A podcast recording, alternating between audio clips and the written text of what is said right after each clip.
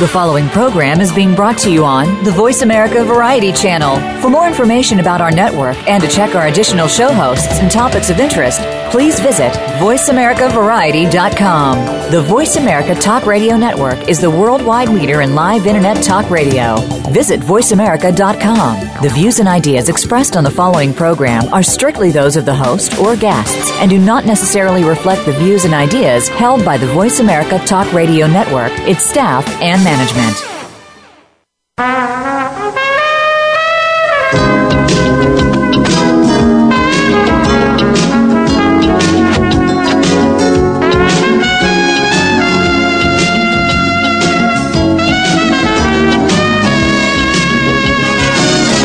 Welcome to PIs Declassified, an inside look at the world of private investigators. Your host is Francie Koehler, a noted private investigator Francie and her guests take you behind the scenes and into the genuine, sometimes gritty business of investigation. You'll hear stories from the trenches with plenty of surprises. Here's your host, Francie. It's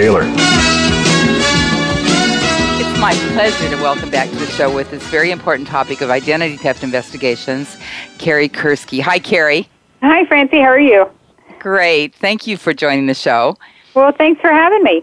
Yeah, today our topic is investigating identity theft, and having spent a couple of years with my husband and my sister-in-law resolving my father-in-law's identity theft, I have a very personal understanding of how just how devastating it can be. No one is safe, right, Carrie? Yeah, no one is immune from it. Uh, identity theft doesn't discriminate. Um, it goes after you know the, the extremely wealthy, you know the the opposite extreme. I mean, n- no one is immune. Children, adults, Anyone right. can be a victim of identity theft. Yeah, and it could involve medical services or your credit or your tax refunds or your or even crimes committed in your name. Exactly, you are correct. Uh, most people, when they think of identity theft, they only think about their credit cards. But I tell people, don't worry about your credit cards. You're protected by federal law as long as you report it to the credit card company within 60 days of receiving your statement.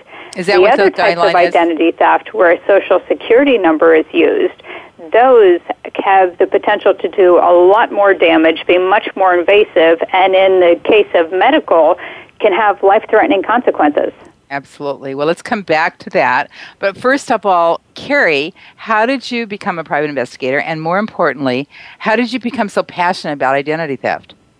Well, when people ask me what made me become a private investigator, I tell them it's because I've always been nosy. So, um, but it was I kind of fell into it. Um, I used to be a financial advisor with one of the large brokerage firms, and uh, you know, I, my first child was born, so I took a leave of absence and started teaching adult education at night because I wanted to still contribute and, and, and do something. I mean, I enjoyed being with my son all day long, but you can only handle so much Barney, so I needed yeah. to have my break at night. And uh, I met um, a gentleman who ended up becoming my mentor, and he had a private investigation agency, and he had a case where he needed somebody with my um, experience and knowledge in investments and, and trusts mm-hmm. um, and also computers. So he asked me to help him on the case, and then that was it. I got bit by an investigation bug, and the rest they say is history. It is a bit addictive, isn't it? It is. It is definitely, definitely. You, know, and you always have those cases where during the the time frames or within the budget, you know, you might not be able to get all the answers, but yet we just still we can't let go. So right. it is addictive. Yes, and even when something comes back on that same case later, you have to delve into it and find out what's going on. Definitely, definitely. So, what about the identity theft? How did you know you're so passionate about this, and you really have? I, I'm I'm just amazed, Carrie, because we haven't talked for a couple of years, but what you've done in that couple of years is just astounding. Well, it's how I got started is I started getting calls from victims uh, back about 2006, 2007, and I kept seeing the same patterns and habits that were causing them to become victims. So I thought, well, I need to educate the community because I didn't know about this, so I'm sure other people don't. And the first organization that I called here in my community to offer to do a, a free presentation, I wasn't selling anything, wasn't even, I, you know, I didn't have to say the company name. I was just trying to educate the community. Mm-hmm. And the woman said to me, well, that doesn't happen in Naples, so why do we care? So really? I knew I had my work cut out for me. Um, Naples, and then I myself became a victim a couple of times. But what really made me dive into this and basically becomes my life's work here is I was a patient at a local hospital. The same time, somebody in one of their other branches or locations was downloading patient information and selling it to other people. Mm. That really opened my eyes to the fact that there is nothing you can do to stop it from happening. There is no way I could have prevented that employee from from accessing my information and selling it. Right. Right. And that's and that's so scary, isn't it, Carrie? Because I mean, if somebody is using your medical identification, your records could be changed. You could be diagnosed incorrectly. Uh, I think one of the things you mentioned is your blood type could be changed. So if you got a blood transfusion, it could be incorrect. Yes, with all the electronic medical records now, you know, everything's being uploaded to a cloud, so to speak. I just love that term, the cloud. The cloud. Um, so all the information's being shared. And when you go to your doctor, it's not just your doctor who has that information. If you have lab tests done, if you have, you know, x-rays, or if maybe they need to consult or get a second opinion or refer out, your record's being housed in all of those databases. And when you become a victim of identity theft, maybe you can find it in a record with your personal physician but that doesn't mean that once you've corrected it with your physician, that it's going to trickle down and be corrected everywhere else. So it has the, the potential of never being able to be fully corrected. Mm-hmm, mm-hmm. Um, as a matter of fact, some statistics when when they do research on identity theft, particularly medical identity theft, they say the average victim spends twenty thousand dollars out of pocket for services they never received, just so they can continue to go to their doctor and keep their benefits. Amazing. Amazing. Well, so that's how you that's how you got into it. So let's go back to you a little bit because I, I want people to know that you do a lot of speaking and consulting on this topic, and uh, I, you you're a contributing expert for uh, two or three magazines, and um, you've had a lot of had a lot of uh, contact with the news media, NBC News, and those kind of things. So if people are interested in having Carrie speak, uh, Carrie, you want, to give your website? Sure. Just go to carriekerskie.com. Okay, and it's K E R S K I E. Yes. C A R R I E. Yep, the old fashioned way. The old fashioned way. Okay. Now, now I know you're president of your own company, the Kerskie Group Incorporated and you founded an association of certified identity theft investigators. What's that all about? Yeah, that was uh, as a request from investigators. As I would speak at conferences, people would come up and say, "How can we learn to do what you do? Um, you know, is there a certification? Is there a program, a training program we can take?" And I started looking at the market, and there really wasn't. Um, a couple of programs that were out there, they were very basic, very generic, not really geared for investigators. Uh, so I created the program, um, the Certified Identity Theft Investigator, and then it turned into the Association of Certified Identity Theft Investigators. Um, actually, this year, just announced um, in January, my program that used to be the certification program is now offered through PI Education for continuing education credits. Oh, great! Um, yeah, fabulous. so I, I entered into a licensing agreement with them um, where people can can basically take the same thing. They will not get the certification, obviously, um, but they can use it uh, to to further their skills and, and mm-hmm. use it mm-hmm. for continuing education.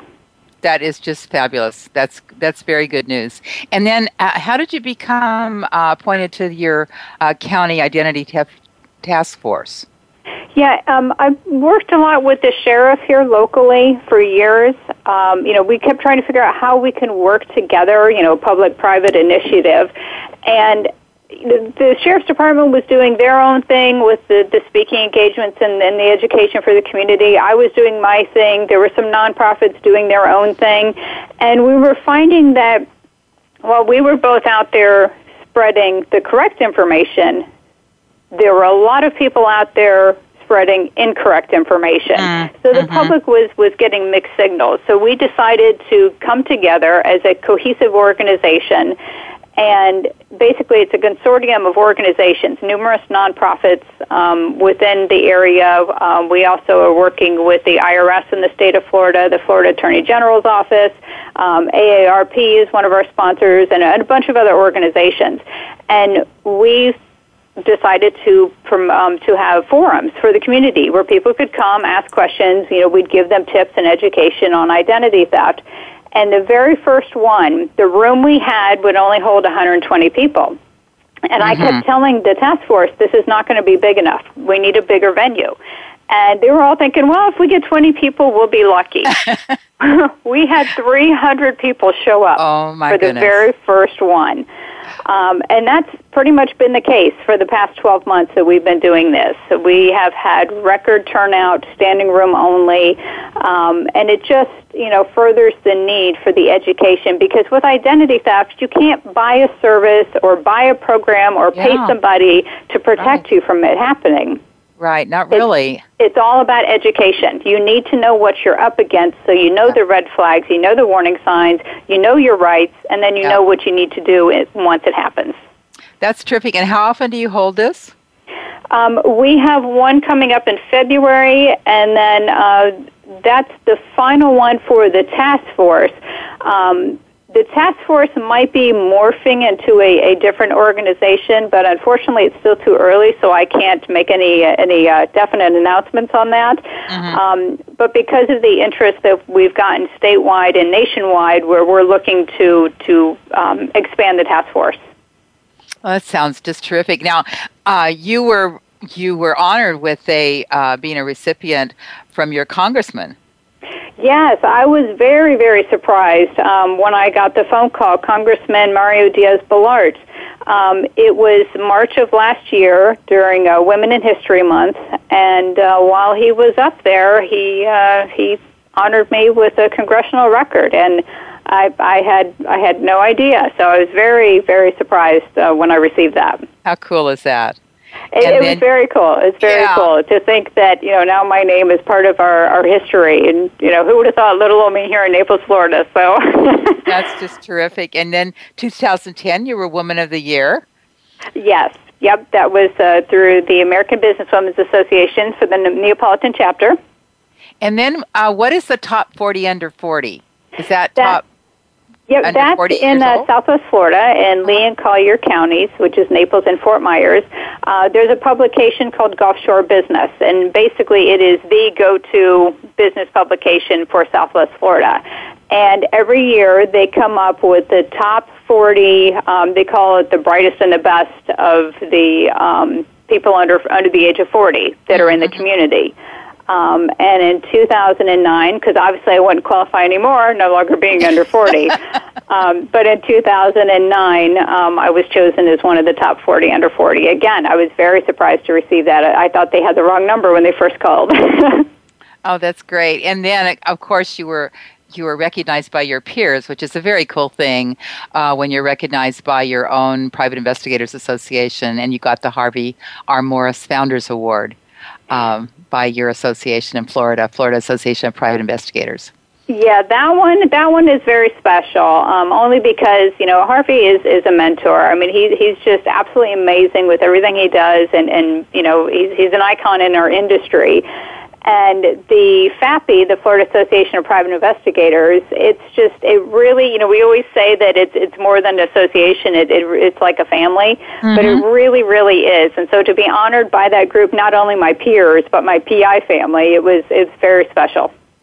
That is very special. And so, uh, so, uh, Carrie, you've just become this icon of, of identity theft, uh, go to person. So let's talk about this. Um, you say that uh, identity theft, you've kind of broken broken it down into six basic areas. Yeah, there are six areas. Now, granted, a lot of that is starting to morph now just because of technology and, and, and where things are headed. Um, but typically it's broken down. You have the financial that most people think of, that's bank accounts, credit cards, loans, anything involving credit. Um, then you also have utilities, where that one, you know, it's not as much as it used to be, but it's still out there when people will apply for utilities using your identity. Because in order to get cable, phone, water, electric, any utilities, they have to run a credit check. Mm-hmm. Um, so it's very easy for somebody to use your identity, and when they stop paying the bills, it goes on your credit. Um, right. Then you have the medical, which we've already briefly talked about. Government benefits and government documents. That's one of the largest forms of identity theft. Um, I have seen a huge increase in that one um, in 2014, especially involving uh, Social Security fraud, uh, mm-hmm. uh, where people will either change the depositing account for Social Security benefits mm-hmm. or they will apply for benefits using someone else's identity. So if someone is 65 and they want to wait a couple years, unfortunately the identity thief beats them to it and files at 65. Um, and the the unusual thing from that from 2014 is that all the cases that I had, every single one I traced back to the My SSA program, which is a program that Social Security launched um, the early part of last year where mm-hmm. you could manage and view your benefits online. But they didn't do a good job of telling the general public, so the, the identity thieves are using it to hijack accounts. It's very simple for them to do. Um, so that's one of the big things I've been doing when we do these forums in public speaking is to tell everybody go sign up for your MySSA account, go to the SSA.gov website, and you got to you know basically uh, stake your claim. You you got to mark your territory because if not, an identity thief's going to come in and do it on your behalf. Um, another one that we've seen an increase in Florida, I believe uh, last I heard there were 5,000 fraudulent unemployment um, filings or unemployment claims filed within Florida. Um, really? I had at least five clients. One of them, he'd been retired for 10 years, and he got a letter from the state uh, regarding his unemployment benefits. That's amazing. Yeah, well, so the government documents and benefits, that's a big one. Um, Fraudsters are very creative. I'm sorry. I'm sorry. I said fraudsters are very creative. Yes, yes, they are. They are getting more and more sophisticated. You mm-hmm. know, everybody keeps saying, "When's it going to end? When are we going to come up with something that's going to block them?" Never, because the minute we come up with some technique or some encryption or something that's going to protect us, they've already figured out a way to overcome it. So it's it's an uphill battle. Um, the other type of identity theft is um, business identity theft, and this is one a lot of people are not aware of, but it mm-hmm. is a huge, huge industry. Um, that is when someone will use your business credentials, such as a tax ID number, your logos, any of your intellectual property, your reputation, to commit fraud. Right. And in most states across the country, it is not a crime by law.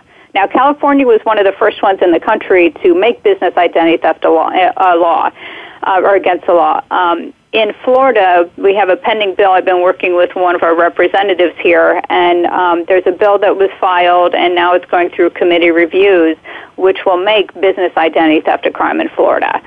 Okay, um, let's let's talk about that bill. Uh, we need to take a quick break, Carrie. So let's talk about the bill when we come back. We'll be right back. Okay. In just a second.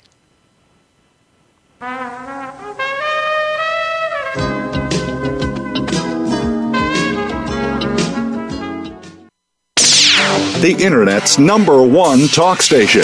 Number one talk station. VoiceAmerica.com.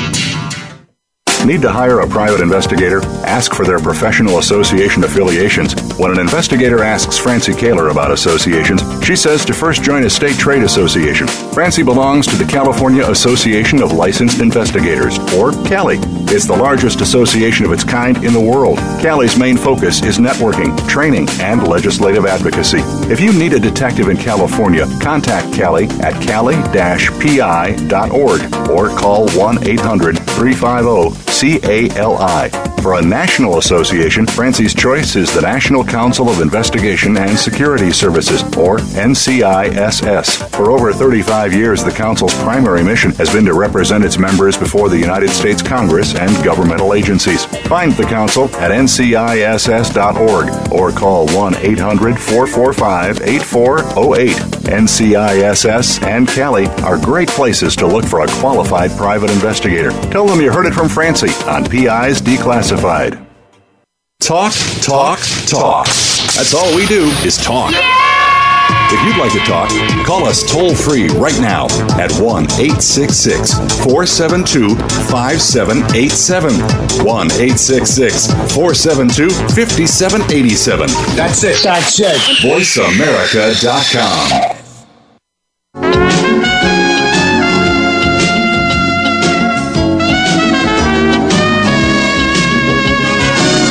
listening to PIs Declassified with Francie Koehler. You can call into the program. We'll take questions and comments at 1 866 472 5788. That's 1 866 472 5788. You can also email your question to Francie. Send it to F R A N C I E at PIsDeclassified.com. Now, here's Francie Koehler. Carrie Kerskie is a private investigator, but she's made it her business to become an expert on identity theft. Carrie, you were just talking about uh, that it's not against the law in most states to steal a business identity. I find that amazing. Yeah, what, what happened is when most of the identity theft laws, whether it's national um, or federal or state, when they were written, they were written for individuals because back then no one ever heard of business identity theft. So that therefore business entities were exempt from any of the um, rights or protection from identity theft. Uh-huh. Um, and in Florida, it was just again it was a technicality. They used the term individual, which specifically exempted businesses from being included in the identity theft laws. Uh, so with this bill, we've changed it to from individual to person, which is a broader definition, which does include business entities. Mm-hmm. Well, that's great because th- that's certainly very serious. Um, I mean, it's certainly serious to have somebody's personal identity uh, diverted, but a business identity, there could be a lot of resources that are at risk. Um, so you don't have the bill number on that yet. No, I don't have the bill number yet. Um, I just got a call from the, the state rep um, last night. As a matter of fact, she's getting back, going back to Tallahassee, and it was just filed, so she didn't have the number with her. But as soon as I get that, um, you know, I'd be happy to pass it along to you. Or if anyone's interested, especially you know people in the state of Florida, to try and get this passed, um, you know, go to my website. You can sign up for my newsletter, and as soon as we get this bill number, I'll be I'll post it out there, and then you know, just as many of you that can reach out to your state reps and tell them that that you want this, um, it'll definitely increase the chances of this getting passed. And if you forget the website, just uh, put Carrie Kerskie in Google, and you'll be able to find it. Definitely, um, yes. Carrie, go. Let's go back to the thing that you were saying about the government uh, benefits.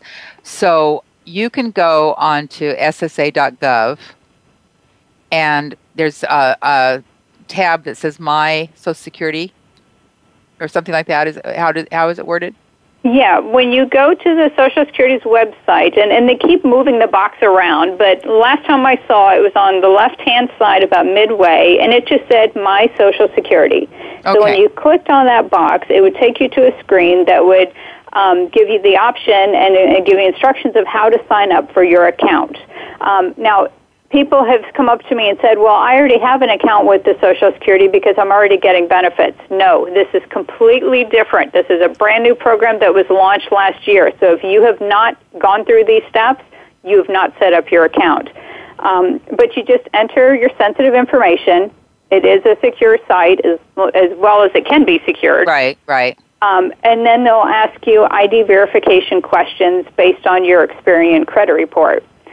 You'll create a username and password, and then you can manage your benefits. You can look at your um, income, uh, reported income history, or mm-hmm. if you're over 65 and receiving benefits, you can you know, see what you've received and also manage your depositing account.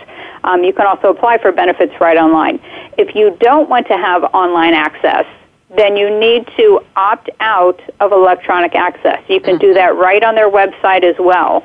Um, but you have to either create an account or opt out from electronic access. Those are the only two ways to prevent somebody from doing it on your behalf.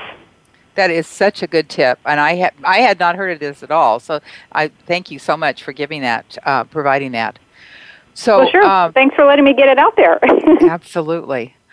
Well, let's talk about the criminal identity theft a little bit, because that uh, that just I can't imagine being say being stopped on a speeding ticket, for example, because I do have a little heavy heavy foot, and finding out that I have a warrant out for my arrest because somebody's used my identity. Yeah, uh, criminal identity theft is is one very very few people ever hear about until it happens to them. Um, I was on a, a local radio show that I used to co-host, and we had a caller call in here locally, and he had had his house surrounded by federal marshals with a warrant for his arrest because the person using his identity was really bad.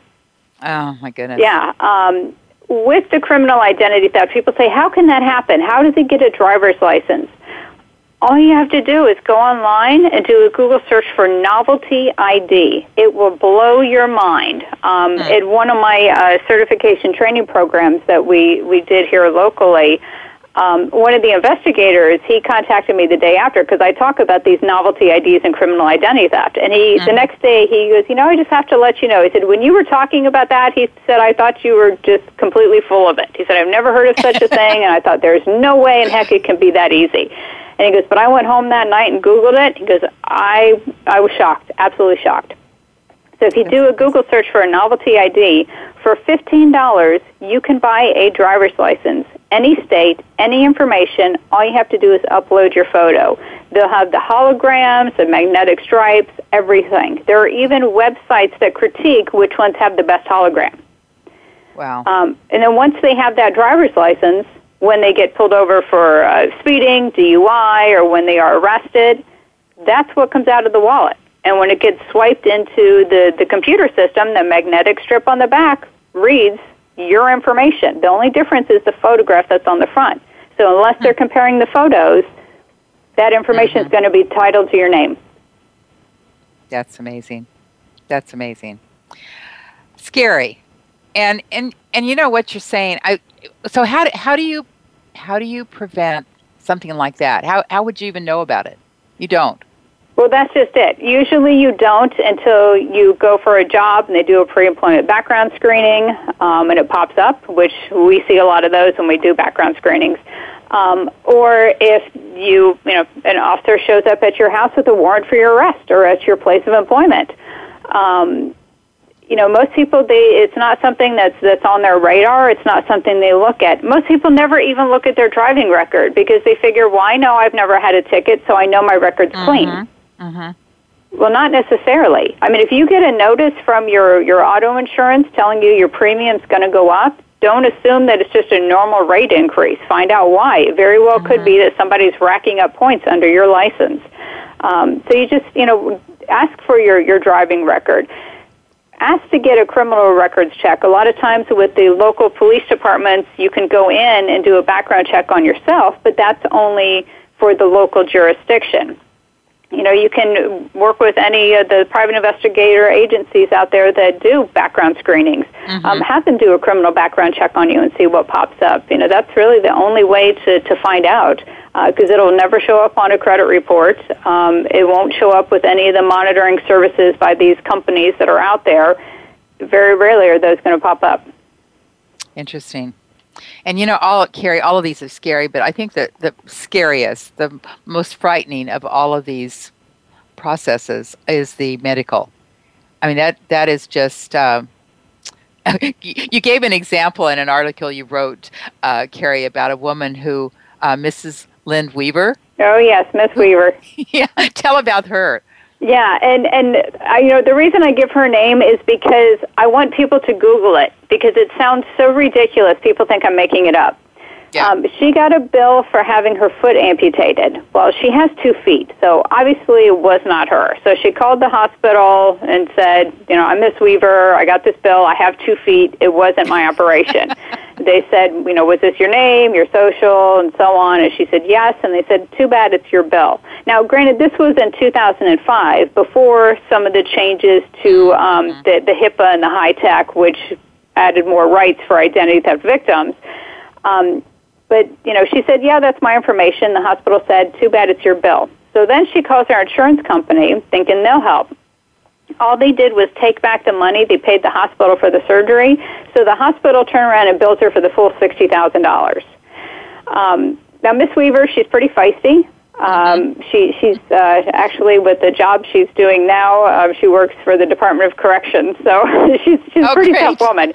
Um, she wasn't about to give up. She said, "If I can find this person, then I can prove that it was not me, and all this will go away."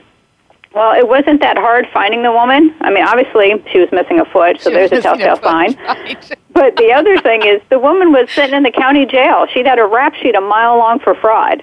Oh my goodness. And even after she proved that this was the woman who had the surgery, the problem still didn't go away. To make matters worse, and this is the part that fortunately has changed, but back then, because she told the hospital it's not me, because of the way HIPAA law was written, she was denied access to her own medical record and why was that? because she said it's not me. So now the hospital didn't know which records were hers and which were not hers, and the way HIPAA was Oh. written, if they would have given her access to the records that were not hers, they would be in violation of HIPAA. Right. Oh my goodness. Yeah, so so the law has changed. There's still a huge learning curve within the healthcare industry of how to even deal with medical identity theft. Um, but just like with any type of identity theft, the, the best defense we have is you need to learn what you're up against, learn the warning signs, and you also need to monitor. There is no service you can pay for that's going to monitor your information and know your information Right. better than Yeah. you. There's no That's- excuse. You can't be lazy when it comes to this. Um, monitor your bank statements. Look at your explanation of benefits that you receive from your health insurance company. They're difficult to read. The biggest things you want to look at is the date of the appointment, the name of the provider, and the address of the provider. Yeah. If you know that you know you live in in Naples, Florida, and there was a doctor's appointment, you know, uh, last month in in uh, in New Jersey, and you never went to New Jersey, that's a red flag. Exactly. Um, you know, we just we need to pay better attention to everything that's around us. The the example that I always give people when I speak is, you know, when the hair in the back of our neck stands up, yeah. Right. we all go, "It's okay, it's okay. I'm overreacting. It'll be fine." Have you ever seen a gazelle out in the wild go, "Hey, is that a lion?" No, it's okay. I'm going to continue eating my grass. There's no lion. It'll be okay. No, I mean, there's a reason we all have this instinct, and it's to tell us when something's not right, so that we can choose to fight or flight. We need to pay attention to that. If something's not right, don't dismiss it. Don't just think it's an error. You need to further investigate and check it out because if you don't, it's going to end up costing you time and money and, you know, possibly even more in the long run. Carrie, I got to ask you this question. Did Mrs. Weaver have to go to the hospital and show them that she had two feet? Did she have to go? Yeah, well, she did go down to the hospital because she wasn't getting anywhere with them. Yeah. She she did go down to the hospital and caused such a scene that they did finally give her her medical records. Now, granted, they were on paper, so they put her in a room and she's you know separated out. This is me and this is not me. This is the thieves you know information. And she gave Yeah. the file back. Well, Miss Weaver had a heart attack, um, perhaps stress. If you want to take a wild guess.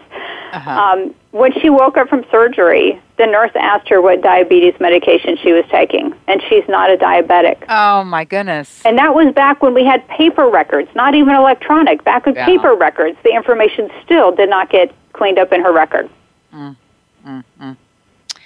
Well, that's uh, such a great example of um, why we, really need to stay on top of it. And I don't think anybody, uh, certainly I never thought about going and getting my rec- medical records to see what's on them. No, no, people don't. Now, there is a misconception where people think that if you order the MIB, which is the, I think it's the Medical Insurance Bureau or Medical Industry Bureau, I always forget what the I stands for, but people have been told to get the MIB report to monitor for medical identity theft. That is not true. Not everything gets uploaded to this MIB report. Now, Okay. it will upload to it because it's used within the health insurance and, and um, medical insurance industry, like life insurance, health insurance, for underwriting. So if you've been diagnosed with a high risk, you know, disease or whatever, um, it's going to be listed on that report. But if somebody's just going to the doctor for normal routine and getting services, that's not going to show up on the MIB. So you have to get your actual medical records. It's worth paying the money to request a copy of your records. Okay, oh, that's really good advice. So, Carrie, you have um, you actually have an investigation action plan that you go through when you have a client who has an identity theft issue. That you go through step by step. You want to yes, um, you want to cover first, those with us? Yeah, the, the first thing that I do when I meet with a client, because um, I, I do offer a you know free thirty minute consultation because I want to know if if I can help them and if there's even identity theft. I actually had one case that was referred to me by an attorney, and he'd been working on the case for nine months, and she was hmm. never a victim in the first place. She'd received a spear phishing email. Um, so Would that's why I do the consultation is? first, and I'll Would sit down, go through, you know, with with the person what happened, you know, what they have done, you know, what if they filed a police report, so on. Would you and explain then what a, once we get all that me. information, um, me, I give them options. Would, um, the ex- first option is if they are hands-on. Um, then I'll create a plan for them of the steps that they need to take, including copies like templates of letters and such that they're going to need to send out for to begin the restoration process. Um, the other thing that I will do for people if they're just I want somebody to make the problem go away. They don't want to have to do the work themselves. Um, I do the restoration work. And one thing that people don't realize is that a lot of homeowners or auto insurance policies have an identity theft insurance rider. Mm-hmm. And those riders pay to reimburse for restoration services. So most of my clients, if they have to pay me out of pocket up front, they get reimbursed by their insurance company, or sometimes the insurance company will pay me directly. Oh, great. Okay. Yeah, and you can get an identity theft insurance policy for about twenty-four, twenty-five dollars a year. That's that's good advice as well. Okay. Yeah, it's definitely definitely well worth to to have that peace of mind. Because the big thing is, you know, when when the problem arises and you need to get it fixed, are you going to spend the two to three hundred hours doing it yourself, or are you just going to have somebody else do it and get paid by your insurance? Yeah, and and you're right. It is two or three hundred hours. It's amazing from my experience with my father-in-law, it, we put hours and months and months into that. Um, so yeah, that's that's really val- valuable. Uh, okay, so what else do you do? What else do I do? Um, from the action plan, now when people contact me, the first thing they want to do, because of being an investigator, is they want to track down who stole their identity so that they can, you know, get law enforcement and get them arrested, and they want to go through the whole shebang and get the justice they, they deserve, okay? Mm-hmm. The beginning, I spend most of my time explaining to people that that's an afterthought. The first thing that needs to be done is to stop the bleeding if you only focus on trying to identify the person, you're not putting the parameters in place to prevent them from doing any additional damage. Mm-hmm. So you've got to start the mitigation or the restoration process to prevent further damage. And along the lines of doing the restoration process, a lot of times additional evidence will surface. And that additional evidence will then lead us to identifying the person who's committing the identity theft. So there's a process you have to go through. You know, you can't put the cart before the horse. Um, the other thing too is with doing this type of work, there have been numerous studies that have come out and said identity theft victims go through the same psychological emotions as victims of violent crimes. Mm-hmm. And I have seen it. I have seen it from people. I had one gentleman um, over a period of six months, a quarter of a million dollars was was siphoned out of his bank account. Um, and all of the the range of emotions that someone who is a victim of a violent crime, yep, you know, a, a, a, a rape or um, you know any type of a violent attack, he mm-hmm. went through every single one of those emotions just like yep. they would. Now you would think, well, it's just money. Why would you have the same effect? But if you feel so violated mm-hmm. that someone was able to penetrate your identity and your life so easily, um, you know, and then you become paranoid. So a big portion of what I do, in addition to the the restoration and investigation, is to basically I, I, I don't want to refer to myself as a counselor, but you do end up becoming that for your clients because. Mm-hmm they need somebody there when you know, things get done because then they beat themselves up. I can't believe I was so stupid. How did I fall for this? Right. Right. Um, you know, and you get all those negative thoughts going through your head. So that that is a big part of is trying to assist the clients with dealing with that.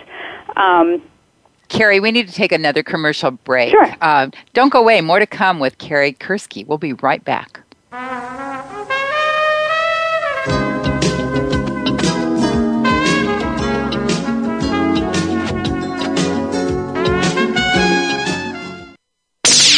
The Internet's number one talk station.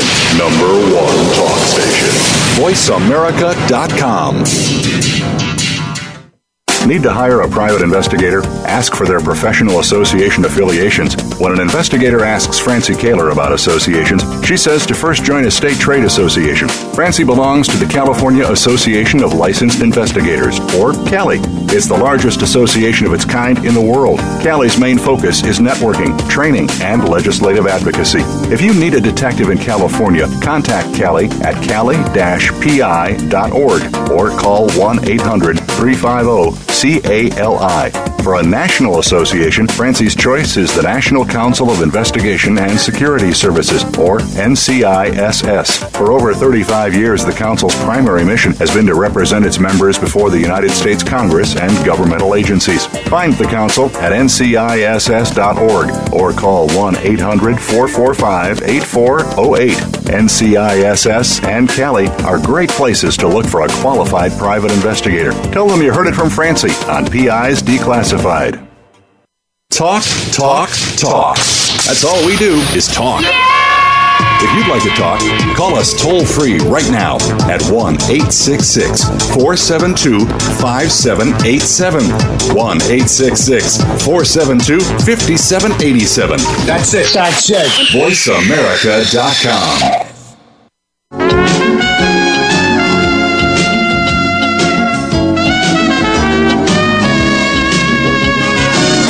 listening to PIs Declassified with Francie Koehler. You can call into the program. We'll take questions and comments at 1 866 472 5788. That's 1 866 472 5788. You can also email your question to Francie. Send it to F R A N C I E at pisdeclassified.com. Now, here's Francie Koehler. With us is identity theft expert and private investigator Carrie Kerskie. And uh, Carrie, offline, we were just talking about identity theft services, uh, which we're not going to name any, but um, can you address that just a little bit more? Because you mentioned it, but let's get into that a little bit more because it is kind of a minefield. Yeah, um, every presentation I've done since 2007, someone always asks me about these types of services and if they're worth the money. Um, majority of these services, let me give you an example. Okay, when you sign up for a monitoring service, it is the exact same thing as buying car insurance that only tells you you've been involved in a car wreck. Hmm. That's okay. it. There's okay. no restoration. Now, some of them might say, well, we have a call center that will help you through the restoration process. All it is is you're calling somebody who's reading off a teleprompter who's telling you, do this, do this, do this, do this. That's it. Okay. And you are still doing all the work yourself. Um, there was one woman, 86 year old woman here locally. She came up to me after one of our forums, and she said, "I'm paying for these services. I think I'm protected, but can can you review them for me?" So I went to her house, and she was paying over a hundred dollars a month for four different companies.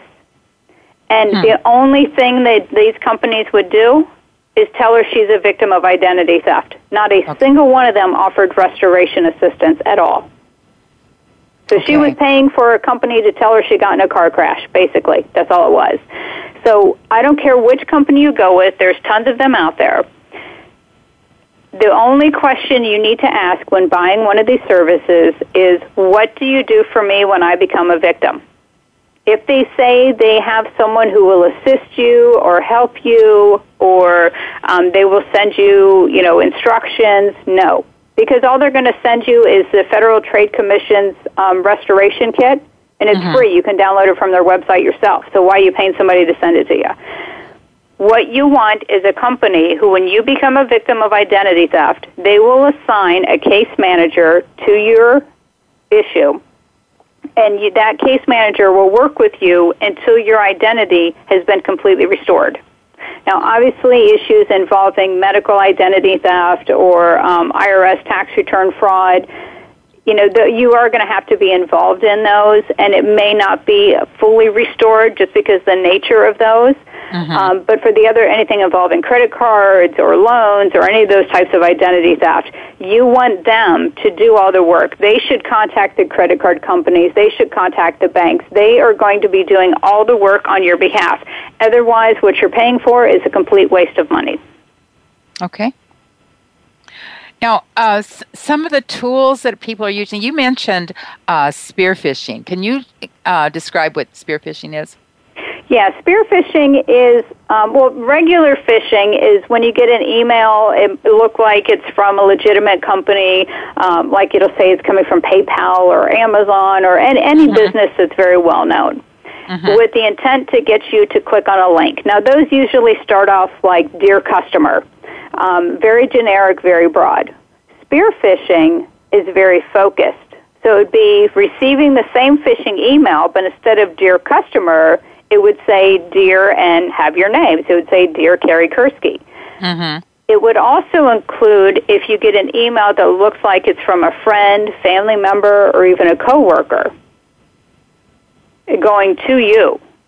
Okay. That's more spear phishing because it's coming from some someone who's very familiar within your circle. So that's spear phishing. Um, those you have to be very, very careful of. I always tell people, I don't care who is sending you the email. If it's unsolicited, meaning that you didn't ask them to send it to you, or if they didn't tell you ahead of time they were sending it to you, mm-hmm. never click on a link or open any attachment in an email. Yeah. You need to verify first. Call your friend, call your coworker. That's a big thing through corporations, how they do to get um, uh, insider secrets, corporate mm-hmm. espionage uh-huh. is they'll send an email making it look like it's from like a finance department, and it would say, um, "Here's the the quarterly financials. Uh, please take a look at them," and it'll be from Bob in accounting.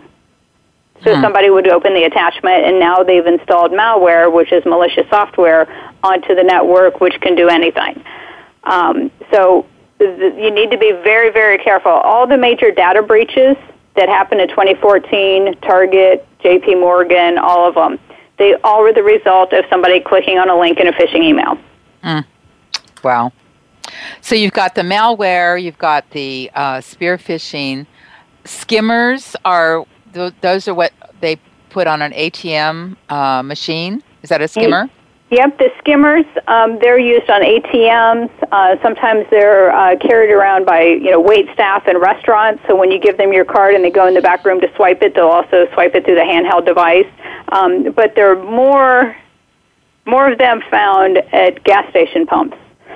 Um, okay. And the way they do them now is that it used to be they would put the apparatus on the outside of the pump well, mm-hmm. now they can go on the internet and they can buy a skeleton key that actually opens up the front of the pump.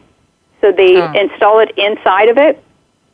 So Amazing. the industry came out with stickers, and it used to be that if the sticker that went across the crease was red, that means somebody peeled the sticker off and put it back on.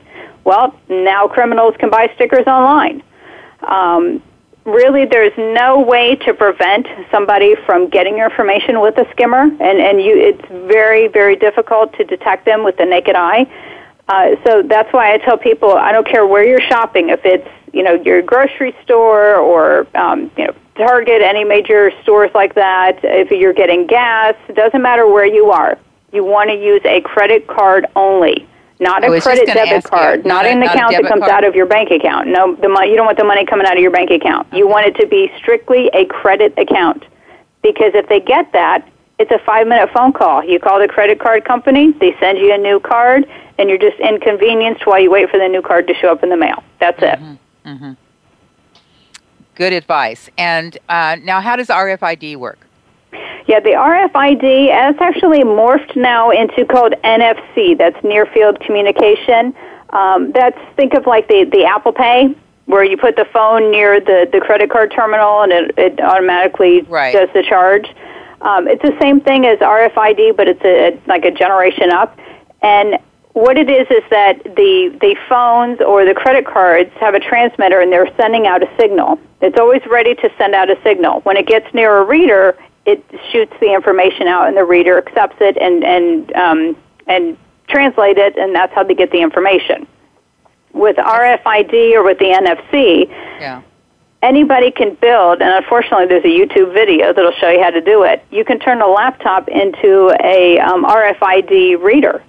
And once you got that up and running, you just walk through a venue. Could be a concert, could be a mall, could be um, you know anywhere where large amounts of people are congregating. And then you walk out of the venue. Now you have everyone's credit card information, and you never had to touch their wallet. Now, they used to be you could buy these sleeves or wallets um, that would block that signal going out, and I used to tell people to get them. However, more of these products are now coming out of China, and they're counterfeit, meaning they're completely worthless. It might it would be like taking your wallet and painting it with a silver sharpie. That's pretty much what you're buying, um, and you can't tell the difference between the legitimate ones and the counterfeit ones. Yeah. But again, don't worry about your credit card because you have very maybe fifty dollars li- liability per the law. But I've yet to see a credit card company charge anyone the fifty dollars. Wow.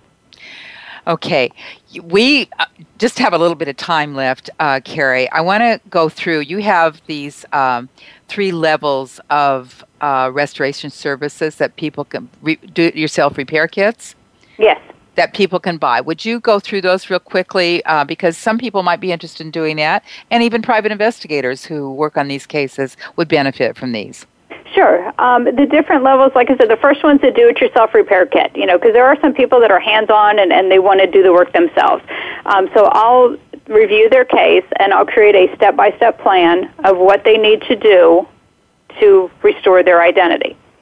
Um, the next one is kind of a, a hybrid of that, um, where maybe they they want to do the step by step, but they also want to have some of the heavy lifting done. So it's uh, I'll do part of it, and I'll have them do part of it. And then the the third one, the final one, is where I do all the restoration work on their behalf. Now, granted, they are required to sign a limited power of attorney, but that's any restoration company because of the privacy laws. You're going to have to do that. Um, and then that authorizes me to contact the credit bureaus and credit card companies on your behalf to repair your identity. Great, that's great, and and people can order those through your website. Um, they don't order them through the website, um, but what we can do is they can contact me. We'll set up a you know the free thirty minute consultation because I want to Uh-huh. make sure I can help. If it's something where I can't help, then I'm not going to tell you anything. Um, so we'll do the the consultation by phone, and then. Um, you know, I'll present to them what the options are, and then they can choose which one they want. Um, you know, we don't have to be in the same area. I can do this from anywhere. Um, we just, you know, can do everything via the, the phone and the internet. And if a private investigator wanted to order this information, what would they do? Um, if they want to, to learn how to do this type of investigation, um, I'd recommend going to the, the uh, PI Education website and signing up for the Investigating Identity Theft Continuing Education course. Okay, and it's pieducation dot what? Uh, PI, I think it's pieducation.com. I had it up on my screen and my computer just went to sleep. okay, okay, that's fine. Now, one of the things I don't think we mentioned that anytime you have uh, an identity theft situation, you should definitely file a police report. I'm sorry, say that again? That anytime you have an identity theft situation, you should file a police report.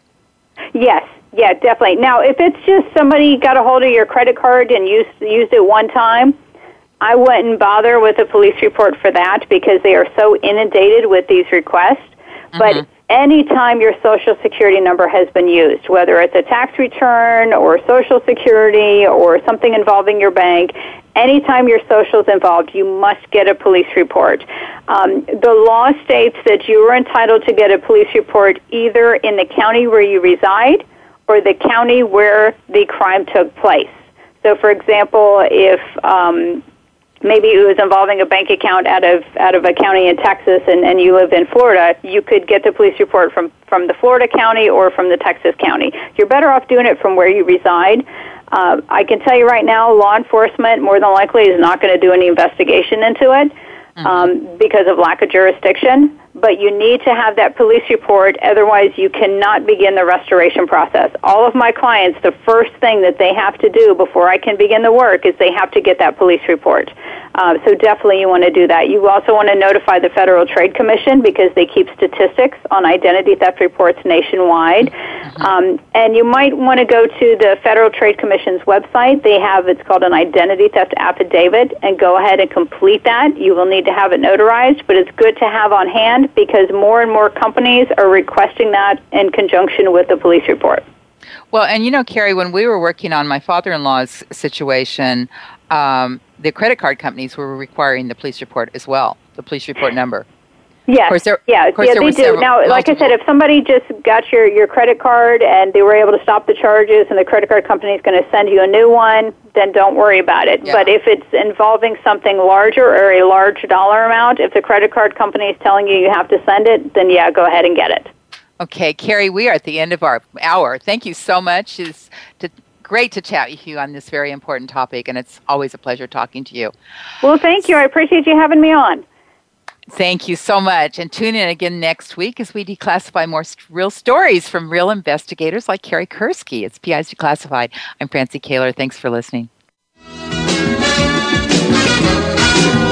You've been listening to PIs Declassified with your host, Francie Koehler.